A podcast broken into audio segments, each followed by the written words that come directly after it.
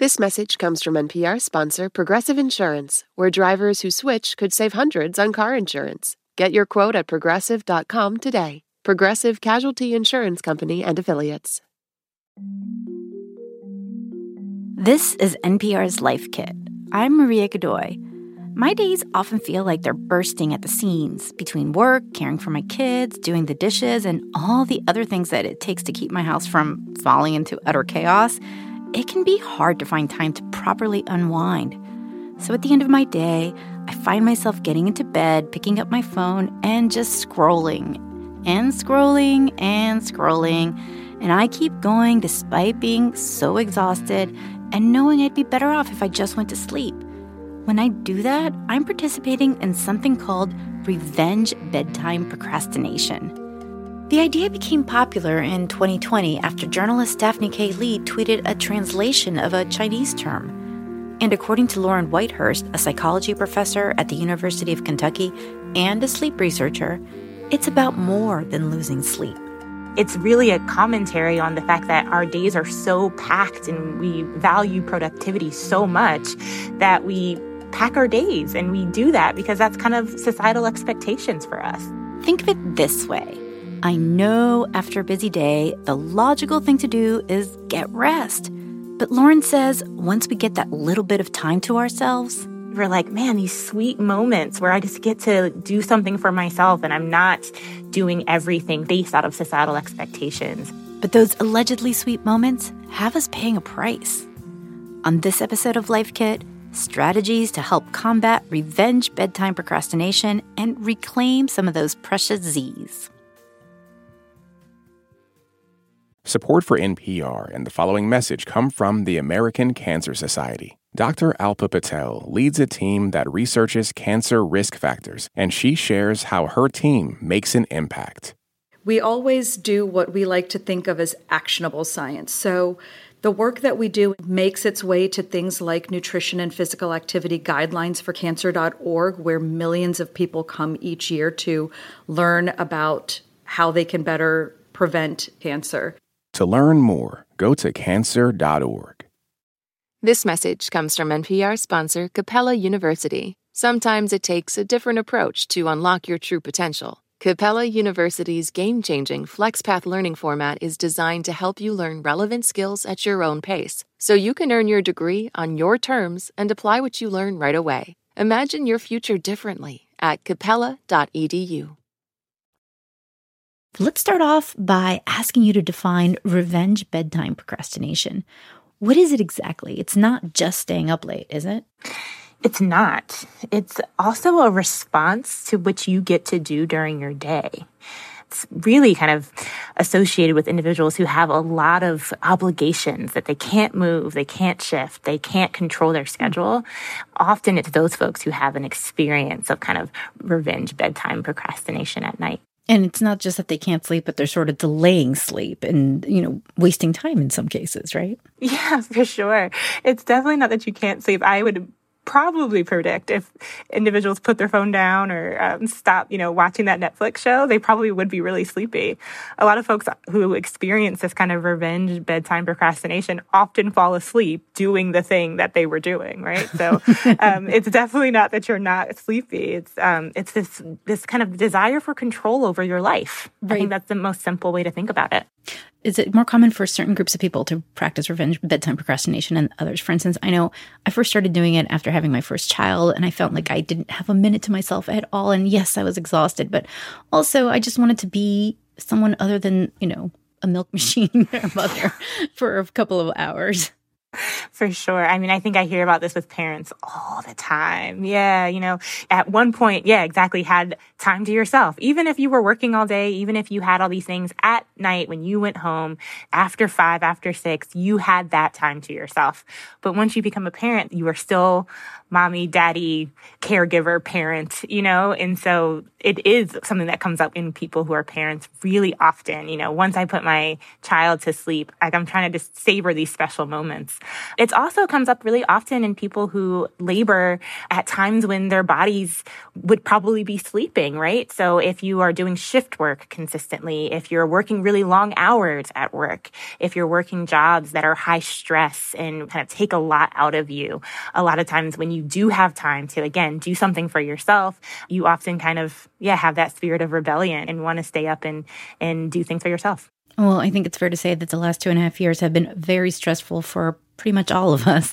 Yeah. I'm wondering, um, is it something that's happening more during the pandemic? People, you know, participating in revenge bedtime procrastination. You know, I'm not sure. I haven't seen any data on that. But what I will say is that it's definitely become something that's risen to the, our kind of societal consciousness during the pandemic. I think people are highly aware of their sleep and their sleep patterns.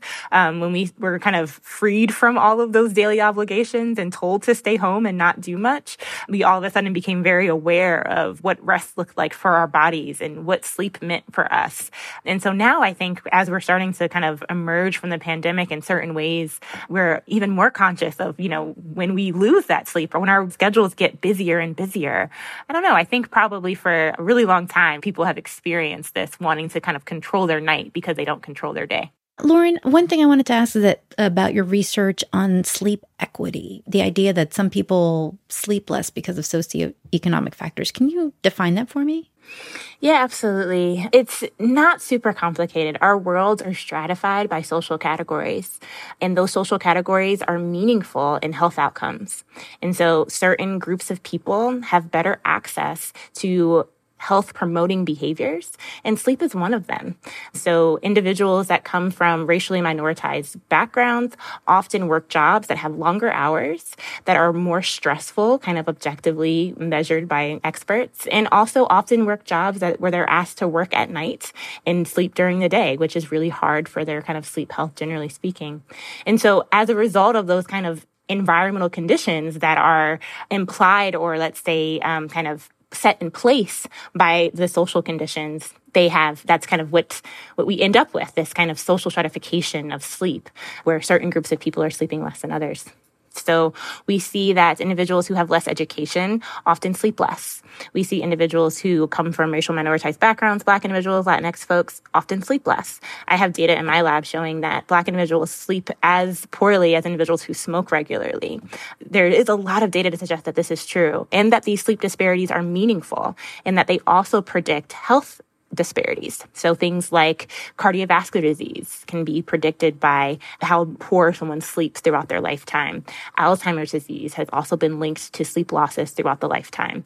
So these sleep disparities then also result in these functional outcomes and can lead to increased disease, but and also mortality and death. You know, I'm, I'm curious are there strategies that you can tell people to take advantage of to help break this bedtime procrastination cycle? Yeah, it's hard. I will say you have to figure out some things that work for you. I will give you a couple of things, but I don't want to say that one thing is definitely going to work for you. Try a couple of them. Um, one thing that I often say is if your bedtime procrastination is actually rooted in something that you're ruminating about, mm-hmm. you need to get it off your mind. Well, then do that. Do that thing. Go ahead and like finish that thing for work or send that email to your sister or whatever it is that you need to get off your mind. And then you could probably try to engage sleep again. Another strategy that I often say is if, you know, you have 17 things that you like to do when you are at home after you know you've done you've done all your work and your kids are put to sleep. Pick one or two of them instead of trying to do all 17 in one night right? Be very intentional about your time around your sleep so that you can protect both. You can protect the things that make you feel good and are pleasurable but you also get to do that really important sleep thing that allows us to stay healthy and protects our bodies from the kind of stressors of the day. But yeah i definitely think you know being intentional around your time is my my biggest suggestion. You know, you mentioned the stressors of the day. Should we be doing less in general during the day to help? No, yeah, help that's my that's my whole vibe. I will definitely, I definitely would argue for that. Yeah, I think that we, um, particularly in, in American culture, but broadly, I think in global culture now, we're really obsessed with productivity. We're really obsessed with defining ourselves by our productivity, and that is really the antithesis of what rest and sleep looks like, right? And so I really do think we should do a little bit less during the day and, and we wouldn't be kind of putting all of the pleasurable things to the end of the night. If we could spend some time taking care of ourselves and taking more breaks during the day, our nighttime sleep would rise to the kind of priority place that it should be in our lives. You know, I want to talk to you a little bit about like what the impacts are of messing up our sleep cycles like that, you know, pushing ourselves to stay awake to find some, I don't know, fleeting pleasure on Netflix instead of going to sleep. Like, what does that do to our bodies? Oh, you know, it's it's a complex process. So a lot of people think about sleep as like it's what you do at the end of the day when you're done doing everything else. You close your eyes, you turn your whole body off, and then you wake up in the morning. But sleep is actually a very active process. There's a hmm. lot of things during sleep that actually turn on to help protect you. And so when you don't get the traditional sleep that you need, the six and a half to eight hours of sleep that each of us actually require at night, we really disrupt some of the critical processes that occur during sleep sleep. And I'll give you just a few examples. So one thing that happens during sleep is our body actually protects itself and creates a predictive response to the pathogens or the germs and the viruses that we will actually see throughout the day. Something else that happens during sleep is that our cardiovascular system gets a really big break our blood pressure drops and it really starts to protect ourselves so that when we're experiencing a stressor during the day, we're not overburdening our cardiovascular system eventually leading to things like heart disease. Um, the thing that I study in my lab a lot is how sleep is really active in helping us protect our memories and our cognitive ability. Sometimes people think about that like, you know, memory for a test, but how I like to think about it is actually memory for being a good parent, hmm. memory for knowing what makes your significant other happy, um, memory for being able to navigate your day with kind of creativity and integrity. And so I think think all of those things are what happens when we're sleeping at night. And we don't get to do that when we push off that time, when we push sleep into, you know, four or five hours instead of the kind of, like I said, six to eight that our bodies really need. Okay, but knowing that good sleep is so important to our health and that not getting good sleep can harm us, actually that can lead to sort of anxiety, you know, that I can't fall asleep. So, wondering, do you have tips for managing that kind of anxiety of laying there at night, looking at the ceiling, saying, like, oh, I really need another five hours and I'm not going to get it? Oh, yeah, for sure. I actually experience this too. Even though I'm a sleep researcher, I experience sleep anxiety as well when I have a big thing the next day. Um, and so I, I, get it. And I, some of the strategies that I use that I encourage other people to use is don't work out your stress in your bed. Your hmm. bed should be your sleep haven. It should be the thing that triggers sleep more than anything else in your life, right? So if you are experiencing some anxiety about sleep or you're having a hard time falling asleep at night, I just say, go ahead and get up out of bed. Go ahead and walk around your house. Um, lights are really kind of disruptive to your ability to maintain sleep. So I have like little night lights plugged in so I can see and walk, but I don't have really bright lights in my house turned on. And I do things that are really kind of low activity. I'll go wash dishes or I'll do some light stretching. I'll do things that are kind of naturally calming and I'll kind of work out whatever is that stress or rumination in my head is happening outside of my bed. Most times I get really sleepy again and I go back to bed and I fall asleep just fine. Um, usually that takes me about 10 to 15 minutes before I, I end up going back to bed. That's smart. I'm going to invest in more nightlights to light my hallway. um, you know, some people who don't get enough sleep during the work week might try to make up for it by sleeping in later on the weekends. And, you know, raising my hand here, can yeah. that help offset some of the harms of too little sleep? You know, I will say that your bodies really try to tell you what you need. So if you find yourself sleeping in later on the weekends, or let's say any time that you have the ability to take a nap or, or sleep a little bit longer, your body probably does really need it. Um, I will say that if you find yourself doing that and it's it's something that's kind of really impacting your life where you're sleeping way more than you would expect to, or your sleep is kind of taking over some of your days. You can't get up. And when you wake up, you're still really tired. I would say talk to a physician. So sleep can sometimes be a really nice marker of something else that might be going wrong in our bodies. And so if you find yourself kind of unable to feel rested after taking really long times of sleep, then you might want to talk to a physician and say, you know, I'm really sleepy and I'm not sure what else is going on. Interesting. Interesting. Okay. So, regardless of why we aren't getting enough sleep, what are some tips for creating better sleep hygiene? You know, should we consider bedtime routines for grown-ups the way we do for kids? Oh yeah, 100%. Um, definitely. we we have all these kind of structures that we place onto our children and our kids as they're young and we anticipate them holding on to them throughout life and uh, we all know that that's not going to happen. um, but the more that you can create regularity in your day, create regularity around your sleep, like I said being really intentional about um, your time when you're sleeping, the better it is for you. Your body is really good at taking cues. And so if you give yourself really traditional cues like for kids right? We have them take nice warm baths before bed. They change their clothes, they get a book, they go to bed, right? Doing that for yourself is also going to make you sleepier too when it's time for you to sleep. So I really encourage that. Interesting. I love it. Um, it's sort of like self care 101 in a way. You know, don't forget to parent yourself. That's right. Are there changes we should make to our sleep environment as well? For instance, I recently invested in blackout curtains after the time change, and it's made a huge difference for me. Yeah, absolutely. So our brains biggest cue about when to be awake and when to be sleep is light. We have a very particular set of cells in our eyes that just detect light in the environment and have a direct channel to parts of our brain. So if you have light filtering into your room underneath the door or your curtains don't kind of black out all of the light in your room, the smallest amount of light can disturb your sleep. So really thinking about ways to minimize the light in your environment is a really great tip to make your sleep a little bit better. I will also say that, you know, like we talked about before, that kind of regular pattern before going to bed will really increase and make your sleep a little bit better. And I think generally speaking, really prioritizing your sleep, right? Giving yourself permission to sleep and not feel guilty about it when you're tired. Hmm. We think that sleep is something that is, you know, not productive, something that we're doing at the end of the day when everything else is done. But I actually mark my kind of sleep alarm just as much as I mark my wake alarm. You know, it's just as important to say, hey, it's time to shut it down and get ready for sleep as it is to say, hey, it's time to wake up and start my day. Interesting. I wonder if we should actually set an alarm to go to bed. yeah, I do. I actually have an alarm for both bed and wake on my phone. That's a really good tip, too. You know, I'm wondering are there specific tips for people who are naturally night owls. The world is built for morning people, but some people just naturally like function better at the end of the day. Absolutely. We have what we call kind of our morning types and our evening types. And our morning types are, you know, who built the world, who run the world, right? And so everything in the world is built for morning types. People who wake up early and, and can do a nine to five and then go home and shut it down and go to sleep by, you know, 10 o'clock, 11 and start it all over again. Whereas, you know, the evening types who are like, I'm not actually waking up until about 10 or 11 and mm-hmm. I'm not sleepy until 2 a.m. you know, the world's not built for those folks, you know? So there's a couple of things. I mean, I think that there's, you know, infrastructure and kind of things that are hard to move for those people.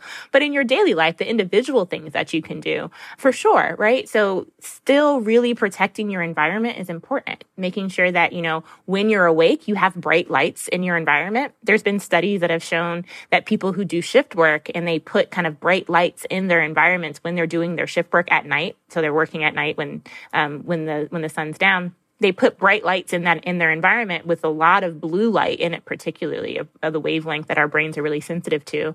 And those that can actually help their their sleep so that they'll they'll you know be awake when they're supposed to be awake even though it's at nighttime and they'll sleep better even during the day when your our bodies aren't usually attuned to being sleep so if you're kind of a night owl and you're up really late, make sure that you're keeping your the light in your environment when your body wants to be awake. And then when you start getting sleepy, go ahead and start taking that light out of your environment. Start giving yourself those same types of bedtime cues so that you are, you know, still protecting your sleep, even though it's happening at a different time than everyone else's might be. If someone leaves this episode only remembering one thing about tackling bedtime procrastination, what should it be? It's not all on you but there are some things you can do.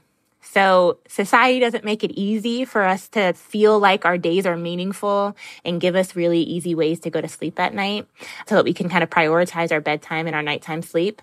Being intentional about that could really help you still get those pleasurable moments, get that time for yourself, but also make sure that you're getting good sleep. Be intentional about sleep. That's great advice. Thank you so much, Professor Whitehurst. Yeah, of course. Thank you.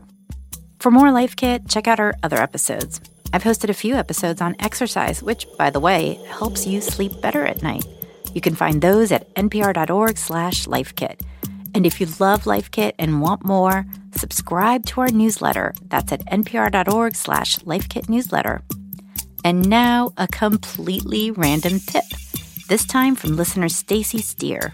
The little life hack that I wanted to share was to make a playlist every birthday and make it a compilation of I don't know, 20 to 30 songs that you've been listening to around that time in your life.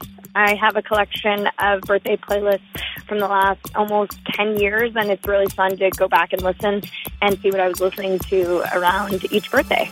If you've got a good tip, leave us a voicemail at 202 216 9823 or email us a voice memo at lifekit at npr.org.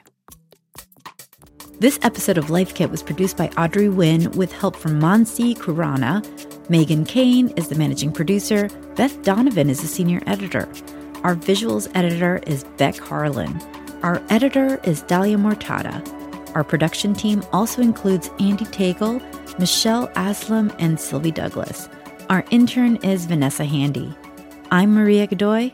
Thanks for listening. Adios for now. Support for NPR and the following message come from Indeed. You're driven by the search for better. But when it comes to hiring, the best way to search for a candidate isn't to search at all. Don't search, match with Indeed. Join more than 3.5 million businesses worldwide that use Indeed to hire great talent fast. Get a $75 sponsored job credit to get your jobs more visibility at Indeed.com slash LifeKit. Terms and conditions apply. This message comes from NPR sponsor Planet Oat. No deep thinking here. Planet Oat oat milk is rich, creamy, and an excellent source of calcium with vitamins A and D. Also, Planet Oat's unsweetened varieties have zero grams of sugar. Visit planetoat.com for more. On the TED Radio Hour, researcher Sasha Luccioni says AI can help us find climate solutions. But just training the technology itself uses a ton of energy. Training ChatGPT, for instance, emits as much carbon as five cars in their lifetime. Tech's Climate Conundrum. That's on the TED Radio Hour from NPR.